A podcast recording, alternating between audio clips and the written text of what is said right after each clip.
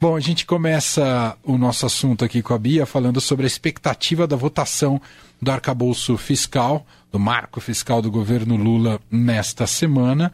Pode ser inclusive até amanhã, mas quero te ouvir melhor como é que está essa expectativa e se de fato pode ser inclusive nessa terça-feira. Bia.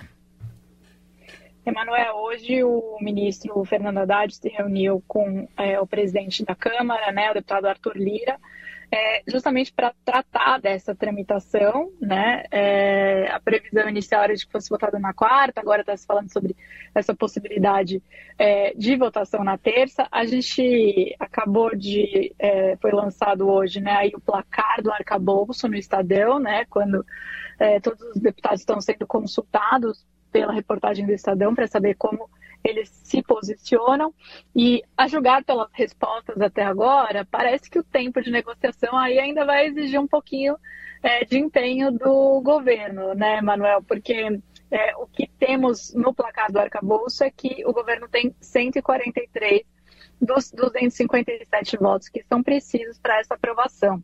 Não que isso assuste o governo, acho que é, já está sendo mais ou menos contabilizado aí por todo mundo que está acompanhando, que vai haver uma vitória do governo na aprovação desse arcabouço, é, mesmo porque no primeiro teste com relação a esse projeto que foi na semana passada, na votação da tramitação de urgência, né, é, o PT e o Centrão se uniram né, e conseguiram é, dar uma vitória aí para o governo Lula, portanto, aprovando a tramitação em caráter de, urgência, que significa direto no plenário, não precisa passar pelas comissões.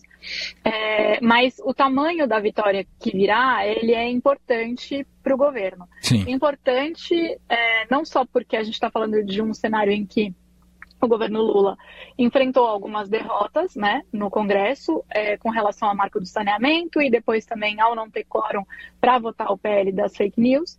É, então, essa situação gera, de certa maneira, uma insegurança é, em torno de qual é a margem do governo de fato no Congresso. Então, só ganhar não basta, precisa ganhar mandando um sinal, um sinal de que essa costura política, essa articulação política está mais azeitada.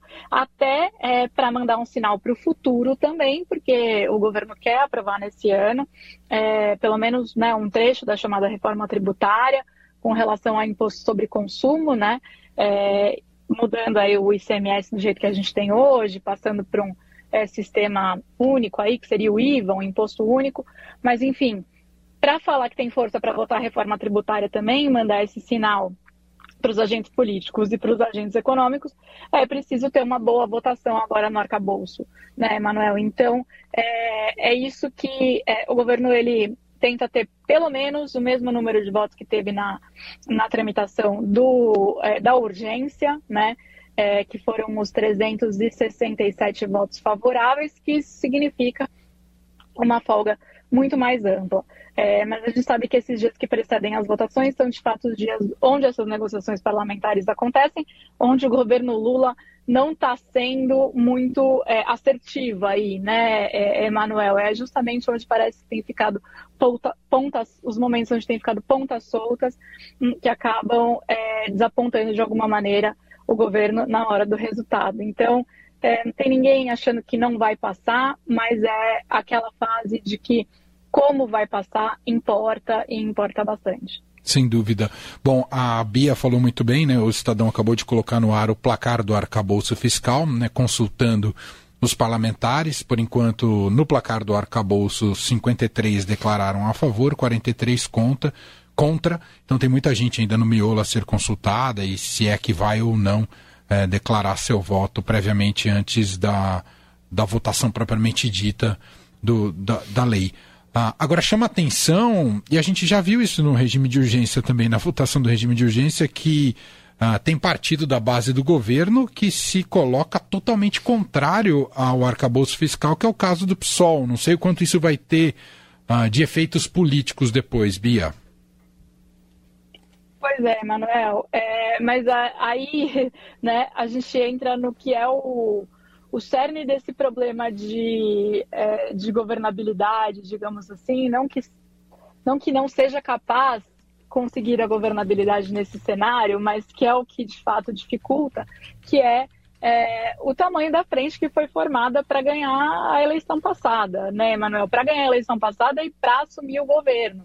Então tem desde PSOL até União Brasil. São espectros muito diferentes aí quando a gente está falando de esquerda e direita e centro na política. É, não vai ter como é, o governo conseguir uma unidade aí em termos de votação com todo, todo, toda essa galera que botou é, para governar junto com ele. Não, é, não, não, não dá, né, Emanuel? Uhum. Então eu acho que é, é isso que, tá, que a gente está assistindo nos últimos meses, desde janeiro, é, e que eu acho que a gente vai daqui até o fim do governo pontuando, né? Quais são os momentos em que é, o governo não vai conseguir ter com ele partidos que são seus aliados, que são da base, que até estão ocupando ministérios, né? A gente já falou várias vezes do, do União Brasil, PSD, por exemplo.